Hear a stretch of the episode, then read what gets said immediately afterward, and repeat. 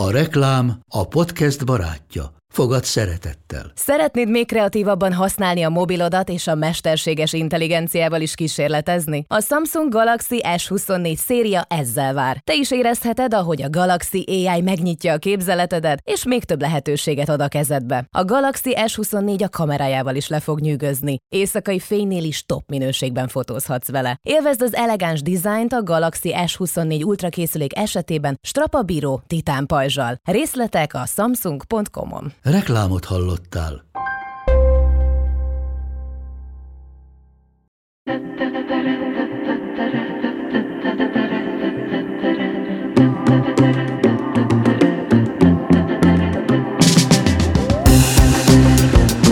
Neked könnyű, mert híres vagy, mert van pénzed, mert jól nézel ki. A sportolókról általában azt gondoljuk, hogy nekik minden egyszerű, mert szépek, erősek, egészségesek pedig a sikerek mögött rengeteg küzdelem, munka és szenvedés van.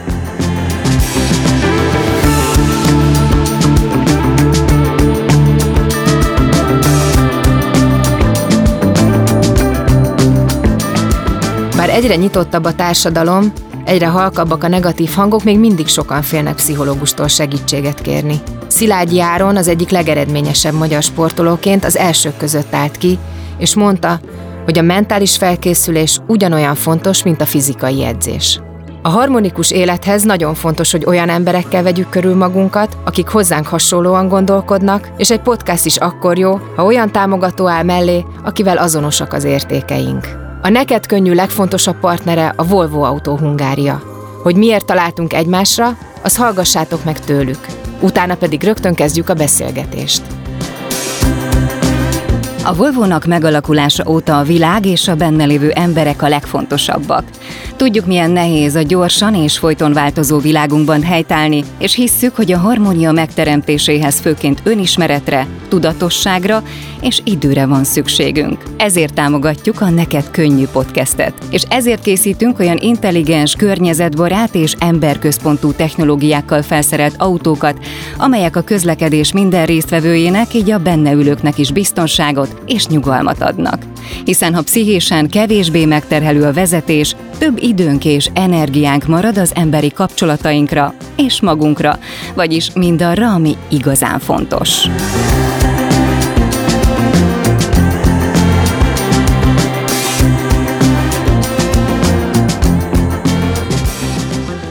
Áron kívülről tökéletesnek tűnik az életed, gyerekkorodban megtanáltad a sportodat, az egy ilyen felfelé velő karrier, tényleg ilyen egyszerű, ez tényleg ilyen irigylésre méltó? Hát, hogyha megpróbálom külső szemlélőként szemlélni a pályafutásomat, akkor elsőre valóban úgy tűnik. Én inkább úgy szoktam mondani, hogy nagyon szerencsés voltam, hogy már fiatal gyerekkorban egy olyan sportágat kezdtem el, ami itthon egy hagyományosan eredményes sportág, egy olyan nevelő egyesületbe és nevelő edzőhöz kerültem, ahol szinte minden adva volt ahhoz, hogy ki tudjam magamból hozni. Ami bennem rejlik, elkerültek a sérülések, és meg volt az a családi háttér is, ami mellett csak a felkészülésre és versenyzésre fókuszálhattam az elmúlt 20 évben. De hát természetesen nem ilyen egyszerű, tehát volt az én pályafutásomban is csomó akadály, amit le kellett küzdeni. Voltak nehezebb időszakok, voltak kevésbé eredményes versenyzési időszakok, ahol meg kellett újulni, ahol meg kellett küzdenem a saját magam gerjesztette bizonytalansággal, de hál' Istennek ezeken túl tudtam lendülni, túl tudtam jutni mindig. Ez inkább bizonytalanság, amiről beszélsz, vagy saját magaddal szemben egy elvárás, amit senki más nem vár el, de te magadtól igen. Én magamtól nagyon-nagyon sokat várok el, és vártam el mindig is, talán túl sokat is. Kicsit ilyen örök elégedetlen vagyok, hogyha a saját teljesítményemről van szó. Ami egyrészt baj, mert egy nehezen élem meg a sikert annak, ami, Másrészt viszont engem ez vitt előre, folyamatosan megkérdőjeleztem a saját felkészülésemet, folyamatosan monitoroztam azt, hogy valóban, valóban a lehető legtöbbet hozom ki az adott helyzetekből. Tulajdonképpen kétségek között élem az életemet, nem patológiás szinten, nem így kell ezt értelmezni, de folyamatosan ott vannak ezek a kis kérdőjelek a fejemben. Az biztos, hogy én nagyon akartam a sikert, és ez valahogy belülről jön. Nem volt rajtam külső nyomás. Például a szüleim nem is sportoltak annó, és nekik egy elég, eléggé új világ volt ez a, a vívás, a sport, az élsport, és me, nekik is meg kellett ismerkedni e- ezzel a világgal és ennek a világnak a szabályrendszerével. Tehát őtőlük nem jött ilyenfajta nyomás. Az edzőm is, a nevelőedzőm is, Gerés György egy olyan fantasztikus pedagógus mentor volt, aki soha nem éreztette azt, hogy elvárnak tőlem bármilyen eredményt is manifestálódjon az egy országos bajnoki éremben, vagy egy világkupa döntőben. Nem, ő csak azt szerette volna, hogy, hogy mindig persze hozzam ki magamból a legtöbbet, meg legyek fókuszált, meg legyek minél ügyesebb, jobb, de, de nem vette a fejemet, hogyha ez, hogyha ez nem így volt. Úgyhogy nem igazán tudok arra magyarázatot állni, hogy miért van ez bennem, ez a fajta belső indítatás, ösztönzés, motiváció, de, de ez megvan. Annak ellenére, hogy azt mondod, hogy nem sportoltak a szüleid, mégis rengeteg sportot kipróbáltál a, a vívás előtt. Ez valóban így volt. Hát édesanyám azt teljesen felmérte kicsi gyerekkoromban, a bátyámmal együtt egyébként, aki csak egy évvel idősebb nálam, hogy otthon fogunk törni, zúzni, hogyha nem visz le minket egy sportegyesületbe sportolni. Igazából bejártuk, a második kerületben nőttem fel, itt a környező egyesületeket, tornáztam, rövid ideig tollaslabdáztam, megismerkedtem a tenisszel, atletizáltam egy rövid ideig, tehát ugye elég sok mindenbe belekóstoltam, de a monotóniát nagyon rosszul tűrtem gyerekkoromban, és már úgy már a, a második, harmadik héten már nagyjából ismétlődtek a gyakorlatok, ugyanolyanok voltak az edzések, és kicsit unalmasak. A vívás volt az első, ami úgy, úgy igazán magával ragadott, ahol mindig tanultunk valami újat, úgyhogy ezért maradtam meg a vívásnál.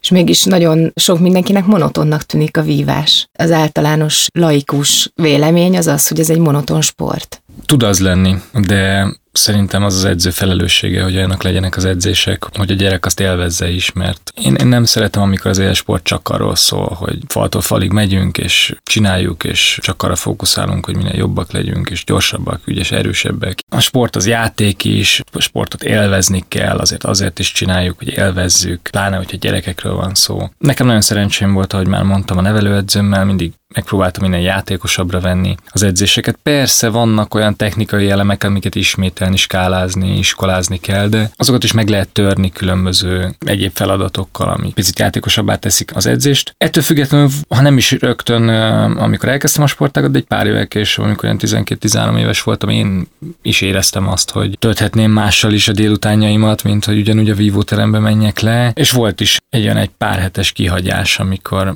elmaradoztam az edzésekről, gyerekekről, barátokkal lógtam, úgy, hát kiskamaszként eltöltöttem az időmet, de akkor már voltak olyan eredményeim a kis bambi korosztályokban, am, ami után azt mondhatta az edzőm, hogy van egy tehetségem, amit szerint nem kellene eltékozolnom. Őrülne neki, hogyha élnék vele, és szó szerint azt mondta, hogy nem ígéri meg, hogy olimpiai bajnok leszek, de lát erre esélyt. Viszont akkor már benned volt, hogy ha már ezt csinálod, akkor olimpiai bajnok legyél? Nem emlékszem arra, hogy azt mondtam volna tíz évesen, hogy olimpiai bajnok akarok lenni. Valami olyasmi lebegett a szemem előtt, hogy, hogy én szeretnék az egyik legjobb lenni, hogy oda szeretnék enni a legjobbak közé, hogy úgy szeretnék vívni majd egyszer, mint Ferjancsik Domonkos, meg Nemcsik Zsolt, akik akkor a, a menők voltak a, a magyar válogatottban. Valahogy, valahogy ez volt bennem. Aztán az, hogy olimpiai bajnok szeretnék lenni, az később már, amikor bekerültem így a, junior felnőtt válogatottban már csak ak- akkor lett ez cél igazából teljesen mindenféle tudomány által nem alátámasztott kérdésem következik, hogy amikor elkezdted a vívást, az mennyire volt egy ideális korosztály, vagy egy ideális kor, mert hogy nagyon sok sportot hamar el kell kezdeni, és sokszor azt hallom, hogy mondjuk a kosárlabda és a vívás az, amit lehet egy picit később, amiről nem nagyon lehet lecsúszni. Erről mit gondolsz? Hasonlóan nem tudományosan megalapozott lesz a válaszom. Én kilenc évesen kezdtem, és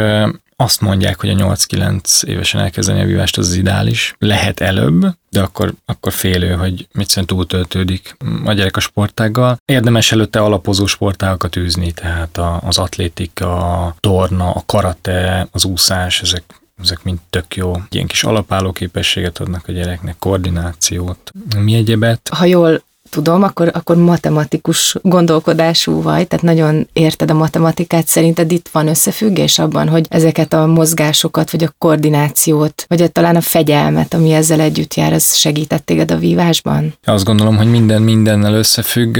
Valóban én még gimnáziumban, a fazekasban a matek tagozatra jártam, nagyon szerettem a, a matematikát, nem voltam benne olyan tehetséges, mint a vívásban. Itt a, a, a kognitív képességek, skillek, azok a meghatározóak, illetve hát a, a vívásban szükség van egy, egy logikus gondolkodásra, tulajdonképpen megpróbáljuk kitalálni, hogy az ellenfél mit fog csinálni, az ellen nekem milyen reakcióval kell élnem, hogy én adjam a találatot, picit egymás agyába turkálunk, intuitívnek is kell lenni, ahhoz, hogy meg tudjuk jósolni, hogy mi fog következni. Úgyhogy ez eléggé összetett, nem számolgatok én ott a páston, tehát nem deriválok, integrálok, de valószínűleg az alaplogikus gondolkodás az, ami itt egy közös metszet. Most puskázni is fogok, az egyik legnagyobb ellenfeled azt írta neked a harmadik olimpiai arany után, hogy, hogy valami nem oké veled, ezt nyilván dicséretnek szánta, ez erre a kicsit merev gondolkodásra vonatkozott, vagy nincs merev gondolkodásod? Igen, ezt Nikolaj Kovaljov írta, akivel Londonban az elődöntőt vívtuk. Konkrétan azt írta, hogy dude, something seriously wrong with you. és nem, nem, nem fűzött ehhez kommentárt, tehát hogy értsem jól. Nem tudom, mire gondolhatott. Ő egyébként egy olyan vívó volt, aki már a, a pályafutása utolsó egy-két évében azt mondta, hogy ez már, őt, őt már nagyon-nagyon fárasztja ez a rengeteg edzés, ő már nem akar ennyi munkát beletenni, azt várja, hogy végre szögre akasszassa a kardot, és élhessen egy kényelmes életet. És erről párszor beszélgettünk, és én ezt nem igazán értettem, nem, nem tud, érteni értem persze, de hogy nem igazán tudom magamévá tenni ezeket a gondolatokat, mert én szeretem, amit csinálok, én nálam sokkal erősebb a, az az érzés, hogy, hogy eredményes akarok lenni, hogy jobb akarok lenni, hogy meg akarom nézni, hogy mi, mibe tudok még fejlődni, mit tudok még megtanulni, mint az, hogy kényelmesebb legyen egy picit az életem. Amit nem is tudom, hogy az lette az ő életemet, később edzőnek állt, illetve most edzősködik. Nem hiszem, hogy ez egy sokkal kényelmesebb élet, mint az sportolói. Nem tudom, hogy őt igazolta az élet. Áron említetted, hogy az iskolázás az egy elég monoton feladat, és hogy a gyerekek nem mindig szeretik, amikor ezt az edzésen el kell végezni. Mennyire marad meg ez a pályafutás végéig?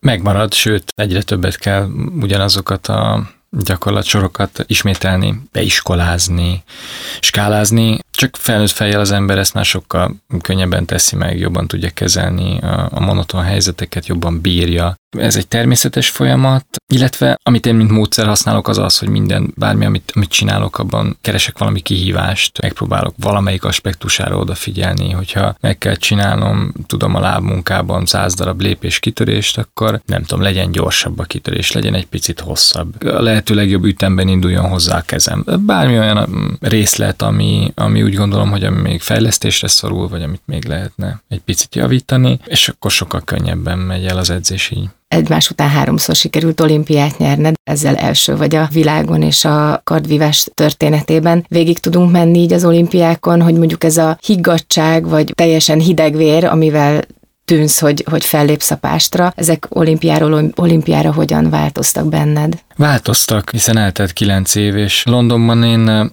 hogy Horváth Mariana közvetítésben mondja, hiszen egy gyerek, én valóban egy, egy, egy, egy gyermeki gondolkozású fiatal srác voltam, aki nem számított favoritnak a, a versenyen, és mindenféle teher nélkül állhattam, állhattam pástra, tudván azt, hogy ha én itt eredményt elérek, az csak plusz, tehát mind, minden hozzáadott érték. Ott ez a, ez a fiatalos lendület, ez, ez abszolút megmutatkozott, teljes flóba tudtam kerülni, szinte a maga alatta a kardot, állatokat a pástra, alig kellett felmennem hozzá. De ez megismételhetetlen, tehát ilyen egyszer-kétszer van az ember pályafutásában, erre nem lehet alapozni a következő éveket. Az egy szenzációs nap volt, és szerencsés vagyok, hogy ez pont egy olimpián jött ki, nem egy szürke hétköznap délelőtti edzésen. A London után viszont rögtön éreztem azt, hogy az ellenfelek sokkal jobban felkészülnek belőlem, hogy már számítanak rám, analizálnak, kifejezetten ellenem készülnek egy-egy versenyre, és ez a következő olimpiai ciklust így végig kísérte, úgyhogy Rióban már,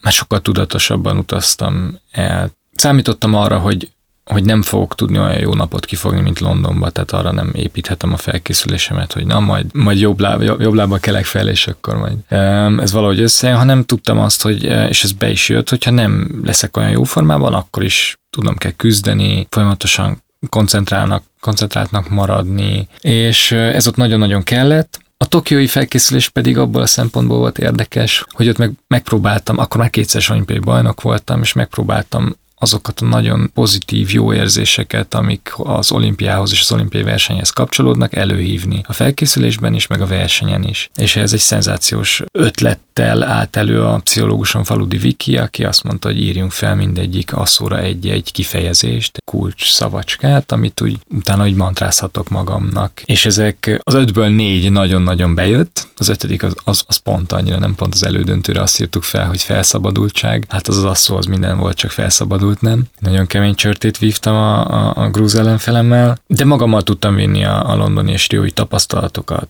érzéseket, élményeket, és ezt jól be lehetett ültetni a tokiói felkészülésben. Amikor úgy mész egy versenyre, hogy tudod, hogy kielemeztek, és te vagy az, akit mindenki meg akar verni, azzal az érzéssel, hogy, hogy te vagy a fő ellenség, mit kezdesz? Valóban ott ellenfelek várnak kizárólag a versenyen, és leginkább van a, annak a csapatnak az erejében bízom, akikkel megérkezem, tehát hogy ezért nem egyedül megyek egy versenyre, hanem ott vannak mellettem a felkészítőim, legalább az edzőm, a masszöröm, egy-két csapattársam, és megpróbálunk minél egységesebb és erősebb képet mutatni, illetve maga az, hogy, hogy hogy megyek be a terembe, az, hogy mit csinálok, hogyan kezdem a, a, a bemelegítést, utána iskolázom egyet az edzőmmel, az is egy ilyen elrettentő demonstráció is egyben, amellett, hogy persze be, be is kell melegedjek. Tehát amikor iskolázom azért, azért is megpróbálom minél jobban megcsinálni dolgokat, hogy azok, azt az ellenfeleim lássák, és azt mondják, hogy uha, ez így vágja a fejet, ez a gyerek, akkor nem valószínű, hogy ma megverem. Leginkább ezt próbálom mutatni, sugalni, dominanciát, erőt kifelé is, ez persze akkor lehet leginkább, hogyha én is azt érzem, hogy erős vagyok, és tudok dominálni. De hogy belépsz a terembe, akkor elkezdődik egy ilyen lelki hadviselés mindenkinek a, a részéről, hogy onnantól kezdve fel kell venni egy szerepet, mert hogy megmutatom, hogy ma milyen formában vagyok. Abszolút, és ezt vannak, akik, akik, akik máshogy közelítenek erre, például klasszikusan egy olasz versenyző, meg inkább, eh, inkább színpadnak éli meg a pástot, és ő, és ő inkább, inkább színészként tekint magára, és amikor bemegy jó pofizik, most mosolyog, nagyokat nevet, és ez is, ez is nagyon-nagyon zavaró tudám lenni. Miért érzi jól magát az ellenfelem? Hát ez egy feszült, kielezett helyzet. Mi, miért mosolyog? Ők például ezt használják. A, nem tudom, a szláv versenyzők meg inkább, rajtuk meg inkább azt látom, hogy szenellenzősen, csak előre, mentesen, tehát hogy ők meg egy ilyen nagyon kemény ridegséget próbálnak mutatni. Lehet, hogy ilyenek is, nem tudom. Én, én inkább erőt próbálok sugalni ilyenkor mindig nem csak magaddal szemben van elvárásod, hanem nyilván a közönség elvár tőled valamit, ilyen eredmények után jobban figyel az ellenfél, biztos az edzőkben is van teljesítménykényszer. Ezeket abszolút jól tudtad felhasználni, nem, nem érezted tehernek? Minden éremnek két oldala van természetesen, tehát minden, ami, ami motiválja az embert, ami ösztönzi is, az egyszerre teher is. Tehát, hogy ez, ez, ez természetes. Egyszerre van ott az az érzés, hogy jaj, de szeretnék olimpiai bajnok lenni, jaj, de jó lenne, meg az is, hogy hú, ha kikapok, akkor nem leszek olimpiai bajnok. Ezek egyszerre vannak jelen. Én mindig megpróbáltam a, a pozitív irányba eltolni a, a gondolataimat, vagy legalábbis azokra az érzésekre fókuszálni, azokat az előtérbe, a kirakatba helyezni, hogy azok domináljanak. Persze ez nem mindig sikerült, nem úgy kelek föl minden reggel, hogy na, olimpiai bajnok leszek. Vannak nehezebb időszakok, van, amikor ezt ezt nehezebb is magammal elhitetni. Emlékszem is az edzőtáborban volt egy edzésem, amikor azt mondtam, hogy hát ha így fog vívni az olimpián, akkor az első asszóba fognak agyonverni. De megfelelően kell tudni küzdeni ezekkel az ellenünk dolgozó negatív érzésekkel. Ez is egy feladata a sportolónak. Elég régóta dolgozol Faludi Viktóriával, akit említettél az előbb, és te magad is végeztél pszichológia szakot. Mikor döbbentél rá arra, hogy ez, hogy ez nagyon fontos? Tehát a mentális felkészülés az nagyon sok sportoló meg nem csak sportoló, de úgy próbáljuk elhagyni, hogy nekünk biztos nincs rá szükségünk, holott nagyon fontos lenne bárkinek, főleg sportolóknak igénybe venni pszichológus, vagy valamilyen mentális segítséget. Én azt gondolom, hogy a mentális egészség az, ami igazán fontos, és nem csak a sportolóknak, hanem mindenkinek. Most lehet, hogy újra tudománytalan leszek, de hogy egy olyan életet élünk, nagyvárosi életet, én egy élsportolói életet, ami folyamatosan versenyzéssel jár, ami nem biztos, hogy nem biztos, hogy az ember erre van kitalálva. Én természetesnek tartom azt, hogy szakembernek a segítségét vesszük igénybe ahhoz, hogy, hogy a mentális egészségünket megőrizzük, és tulajdonképpen a a mentális felkészülés a versenyekre is nagy részt erről szól. Tehát, hogy én úgy álljak oda, hogy magamból ki tudjam hozni a legtöbbet, amihez az kell, hogy fejben rendben legyenek a dolgok. Persze vannak olyan módszerek, amik még próbálják fokozni is a teljesítményt. Viki tanított is egy pár ilyet, mentál tréning, relaxáció, ezek, ezek hasznosak és jó dolgok, de azért mi legnagyobb részben azzal foglalkozunk, hogy én fejben rendben legyek. Mennyire tud segíteni a környezeted abban, hogy mondjuk a, vagy mennyire tud tehermentesíteni a hétköznapi ilyen csip dolgoktól, hogy ezeket ne neked kelljen csinálnod, hanem tényleg a feladatodra tudják koncentrálni. Ez nagyon fontos. Szerencsére rengeteg segítséget kapok a feleségemtől, a családomtól, illetve a mellettem álló stábtól is, tehát gondolok itt az edzőimre, a menedzsmentemre. Tulajdonképpen nekem az ideális az lenne, hogyha csak edzésekre, edzésekre kellene mennem, és köztes időben pihenhetnék, ami természetesen nem milyen egy élsportolnak az élete, mert csomó egyéb kötelezettségünk van. Van szerinted negatív megítélés annak, hogy valaki többféle, vagy akár pszichológiai segítséget kér ehhez? Vagy változott-e az elmúlt években ennek a megítélése? Nem nagyon látok rá a társadalmi megítélésére a sportpszichológiának, vagy, á, vagy úgy általánosakban pszichológiának. Az biztos, te hogy... közegedben esetleg, vagy ugye a, a vívóteremben? Ez természetes lett? A, a legtöbb sportolónál igen. Még mindig vannak olyan sportolók, akik egyszerűen nem hisznek benne, vagy nem találtak olyan szakembert, akivel hatékonyan tudtak volna együttműködni. Itt azért a kapcsolat az fontos, hogy harmonikus legyen, vagy legalábbis legalábbis hatékony. Vannak olyan persze olyan vívók, olyan sportolók, akiket találkozom, akik, akik azt hangoztatják, hogy hát nekik nem, nekik nem tudom, a, a család, a pszichológusuk, vagy nem betegek, ők nincs szükségük mentális segítségre. Ami tök oké, okay, tehát én ezzel nem szeretnék vitatkozni, ez mindenkinek a saját maga felfogásának a kérdése. Én hiszek benne, biztos vagyok benne, hogy nagyon sokat adott a pszichológussal való munka az én felkészülésemhez, és, és ezt megpróbálom hirdetni is. Hogyan változott az elmúlt években a közös munkátok? Mennyire tudtál fokozatosan megnyílni, vagy ez teljesen egyértelmű volt, hogy az elejétől kezdve rábízod magad? Én nagyon lassan nyílok meg amúgy is mindenki előtt, ráadásul a, a pszichológussal való munka az egyszerre hivatalos is, mert mégiscsak egy rendelőbe vagyunk, mindig ugyanabban a helyzetben találkozunk, de közben meg nagyon intim is, tehát közben meg olyan dolgokról kellene beszélnünk, ami talán még a feleségemmel se beszélek meg. Emlékszem, igen, hogy ez, hogy ez azért nem indult annyira gördülékenyen, tehát úgy harapófogóval kellett kihúzni belőlem az első egy pár évben a dolgokat. És most is hullámzik az, hogy mennyire mennyire jönnek könnyen ki belőlem a dolgok. Ha egyszerűen valahogy nehéz vagy rossz napom van, akkor, akkor nem tudunk úgy beszélgetni, hogy nem, nem jönnek ki belőlem azok a dolgok, és van, amikor meg könnyebben és, és jobban. Milyen típusú terápia az, amit veled szemben, vagy veled együtt végez? Terápiának azért nem igazán lehet nevezni, mert itt nem arról van szó, hogy én egy problémával küzdök, amit meg kell oldani, vagy egy betegséggel, amiből engem ki kell gyógyítani, hanem ez egy folyamatos, hát leginkább a tanácsadó pszichológián nak egy alműfaja a sportpszichológia. Folyamatosan monitorozni kell, hogy mi van velem, mi van a felkészülésemmel, ugye amúgy az életemben milyen zavaró tényezők jöhetnek, mikre kell odafigyelni, mikkel kell foglalkozni, és azokkal foglalkozunk. Azzal kezdtük nagyjából a beszélgetést, hogy neked sét a galop minden az élet, tehát hogy a, egy külső szemlélő úgy látja, hogy ez egy teljesen egyenes út volt, hogy te ezeket a sikereket elérted. Mégis beszélnünk kell a mélypontokról, mert hogy nyilván neked is voltak. Mi az a karriered során, amit amit nehéz volt mondjuk feldolgoznod, vagy, vagy nehezen érintett? Volt jó pár, jó pár ilyen történés, amit egyértelműen a legnehezebb volt feldolgoznom, és, és tovább lépni utána az a, a nevelőedzőmnek, Gerevis Györgynek az elvesztése volt. 18 éves voltam, amikor egy tragikus hirtelenséggel a 62 évesen elhunyt Gyuri bácsi egy hát nem tudjuk, hogy orvosi műhiba, vagy egyszerűen csak a véletlenek szörnyű egymás utánja következtében, de aznap, amikor a Pekingi olimpiára utaztunk ki, jött a telefonhívás, hogy, hogy egy stroke végzett, végzett vele, és hát ott Persze az olimpián az se sikerült a verseny úgy, hogy szerettük, szerettem volna, ez szerintem érthető, meg hát a következő hónapok azok arról szóltak, hogy ezt úgy feldolgozzam valahova, eltegyem, válasszak magamnak egy új edzőt, ez ilyen elképzelhetetlen volt, hogy volt egy nevelőedző, miért, hogyan. És akkor ez történt júliusban, és, és úgy januárra rendeződtek a, rendeződtek a sorok, megtaláltam a következő edzőmet Somlai Béla személyében, aki egyébként ugyanúgy a Vasas vívószakosztályánál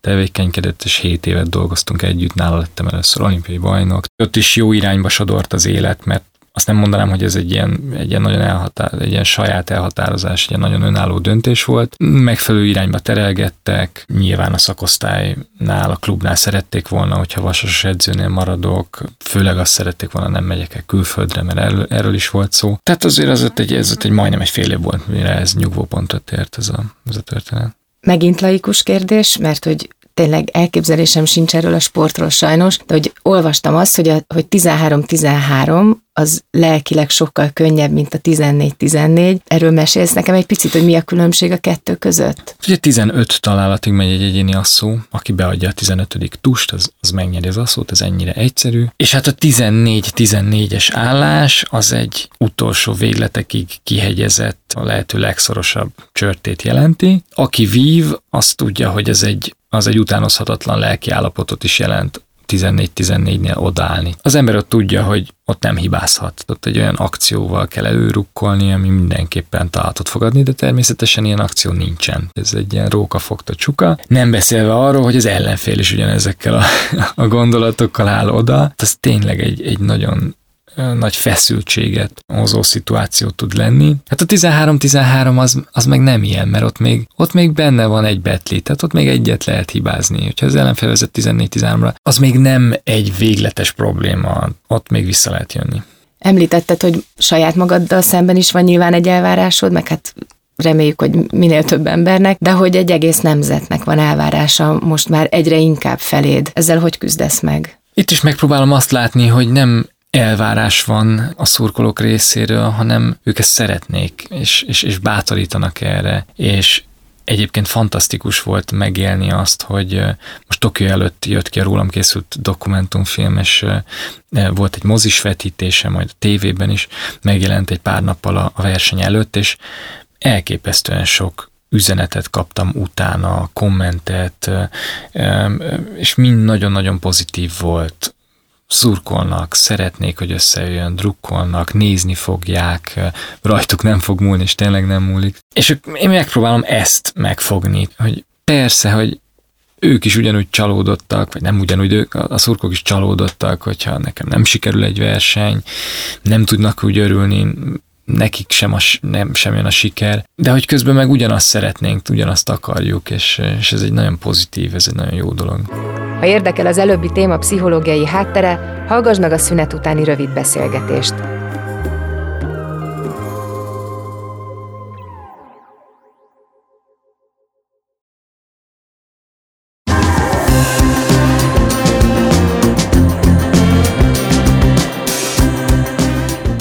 Vendégünk Els Tipkovics Erika pszichoterapeuta, aki a Személyiségfejlesztő Akadémia vezetője.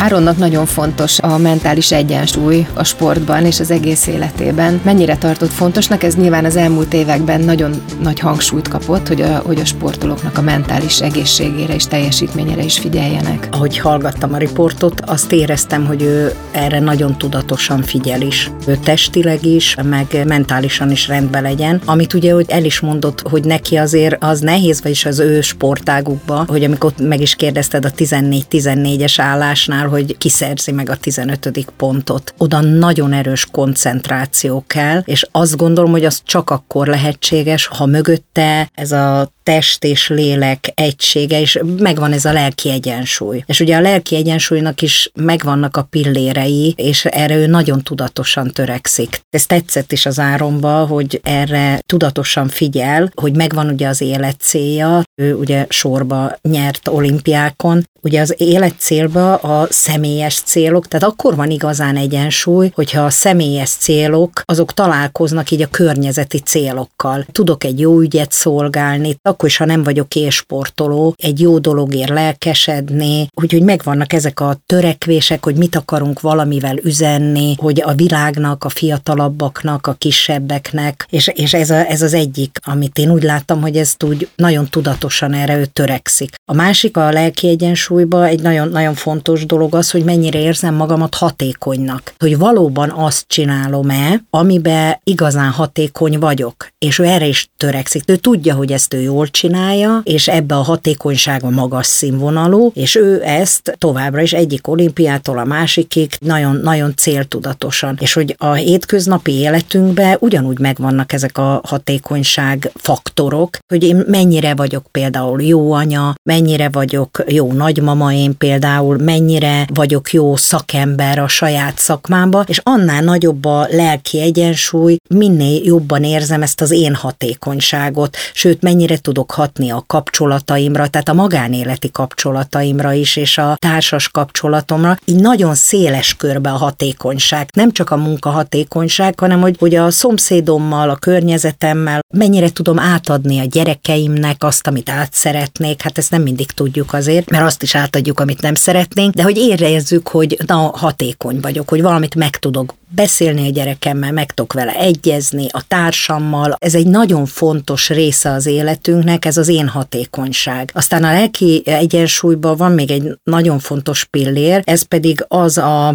hogy milyen visszaigazolást kapunk a környezetből. Ugye egy élsportoló az megint nagyon pozitív visszaigazolást, ő nyeri az érmeket, vissza is azt igazolják, hogy hatékony vagy. És például, például nagyon sok ember ma azt gondolja, hogy az az önbizalom, hogy engem nem érdekel, hogy mit mondanak mások. Na most az fontos, hogy ne érdekeljen, hogy tágam mit mondanak, meg az irigyeim mit mondanak, meg azért mindenkinek az életében vannak ezek az úgynevezett referencia személyek. Fontos, hogy mit mond a párom, fontos, hogy mit mond a munkatársam, a főnököm, nekem fontos, hogy mit mondanak az olvasók, mit gondolnak majd erről a hallgatók, tudják-e hasznosítani. Ez a fajta visszaigazolás, hogy igen, amit te akarsz, és ahogyan csinálod, az jó hogy ez a, ez a harmadik nagyon fontos, és van még egy, egy, egy lába ennek a lelki egészségnek, hogy, hogy mennyire érzem magam én értékesnek. Ez az én értékességének a tudata. Hogy tudom azt, hogy ugyan vannak hibáim, vannak kudarcaim, az is hozzá tartozik, vannak veszteségeim, mert az is, de hogy én akkor is jó vagyok.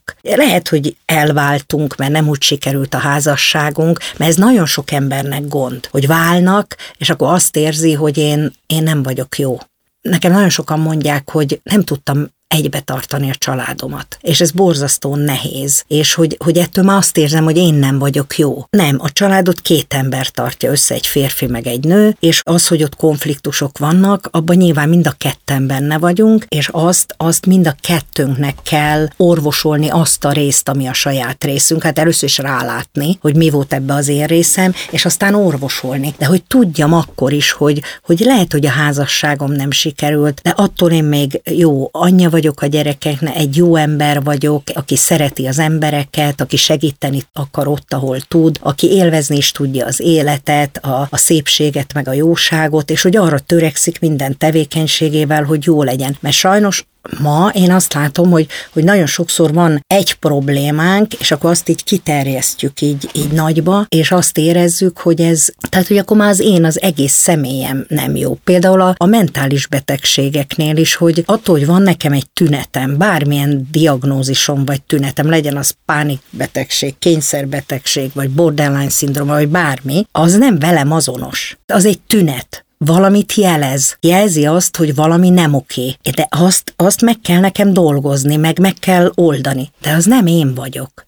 Nem azonos velem a tünetem. És ezt én nagyon sok hozzám fordulónak magyarázom el, amikor mondjuk úgy definiálja valaki magát, hogy mondjuk pánikbeteg vagyok, nem vagyok.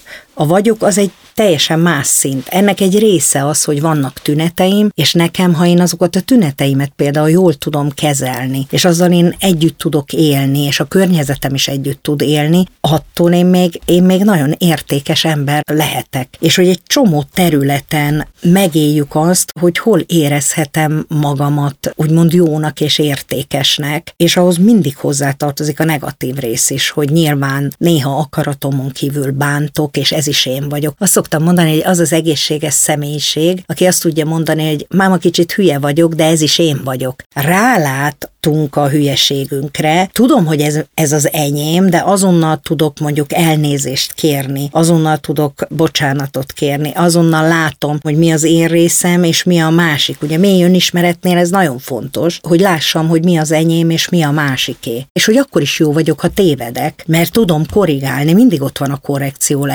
lehetősége. Ritka eset az, amikor nem, de hogy hogyan tudom, például mondjuk egy, egy halálesetet, és azt ugye már nem lehet korrigálni, hogy valaki elment, és hogy ment el, és, és nagyon sok embernek gondja ezt, hogy el tudtam-e búcsúzni, de hogy a lelkembe tudom ezt a munkát tovább folytatni, hogy, hogy hogyan tudok elbúcsúzni, hogyan tudom továbbadni a gyerekeknek, az unokáknak azt, hogy, hogy milyen volt ő, hogy hogyan tudom föntartani a vele kapcsolatos érzéseket, emlékeket, hiszen az őseink azok mind ott vannak bennünk, sejtszinten, e meg az egész sorsuk is ott van bennünk. Tudom azt érezni, hogy tényleg mi az, ami, ami meg értéket teszek a világhoz, akkor is, ha egy háziasszony vagyok, tehát nem egy híres ember, mint mondjuk az Áron, hanem egy, egy háziasszony vagyok, aki, aki jókat főz. És én mindig úgy maradok meg a, mondjuk a gyerekeimnek, meg az unokáimnak, hogy a, a mama süti illata. Ezek értékek. És én azt gondolom, ma azon is sokat kell gondolkodni, hogy például családilag, transgenerációsan is milyen értékeket adunk át. Mert amíg például a szüleinkkel való kapcsolatunk nincsen megdolgozva, addig ugye a szüleinknek nagyon gyakran a gyermeki énünkkel keresztül, a sértett énünkkel, meg a dühös énünkkel, ami nincs megdolgozva, csak a negatív részét látjuk. És nem tudjuk azt érezni, és ugye ez az, amit sokan nem tudnak, hogy amíg mondjuk én nőként az anyámat nem tudom tisztelni, addig a saját női részemet sem tudom tisztelni. Az én értékességnek a tudata, ez nem is tud meglenni, amíg a szüleimet mondjuk utálom. Mert hogy a bennem lévő, vagy ugyanúgy egy férfi, aki nincsen az apjával jó viszonyba, ott ha, ha megtagadja mondjuk az apját, akkor megtagadja a saját férfi részét is. Tehát ő nem tud igazán igazi férfi lenni. Tehát, hogy nagyon-nagyon fontos ez, ez, hogy ez egy nagyon széles kör, hogy mit jelent ez az én értékességének a tudata ez a négy dolog fontos, tehát az életcélnek a megléte, az én hatékonyság, a visszaigazolások a környezetből, és az én értékes voltának a tudata. Tehát ez a mentális egészség.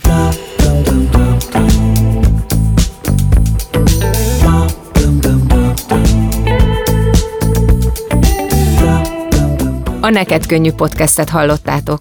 Azért indítottam el ezt a műsort, mert ha jobban értjük a belső működésünket, akkor nyitottabbak vagyunk egymás felé. És persze közelebb kerülünk saját magunkhoz is.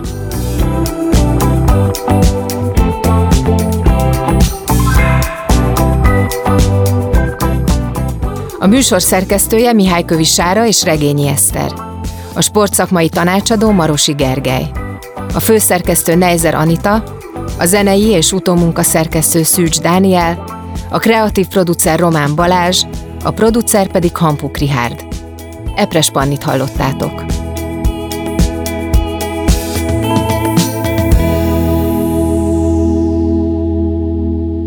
Beaton Studio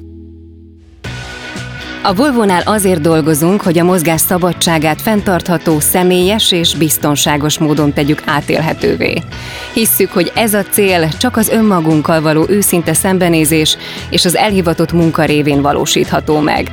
Ezért vállaltuk, hogy 2040-ig teljes mértékben klímasemleges és körforgásos vállalattá válunk, és etikus üzletvitelünkkel hozzájárulunk egy igazságosabb társadalom létrejöttéhez. Úttörő technológiai megoldásainkkal nem csak az autóban ülők, de a közlekedők számára is nyugodtabb körülményeket teremtünk. Mert a jövőnk közös, a jobb holnapot pedig a ma felelős döntései formálják.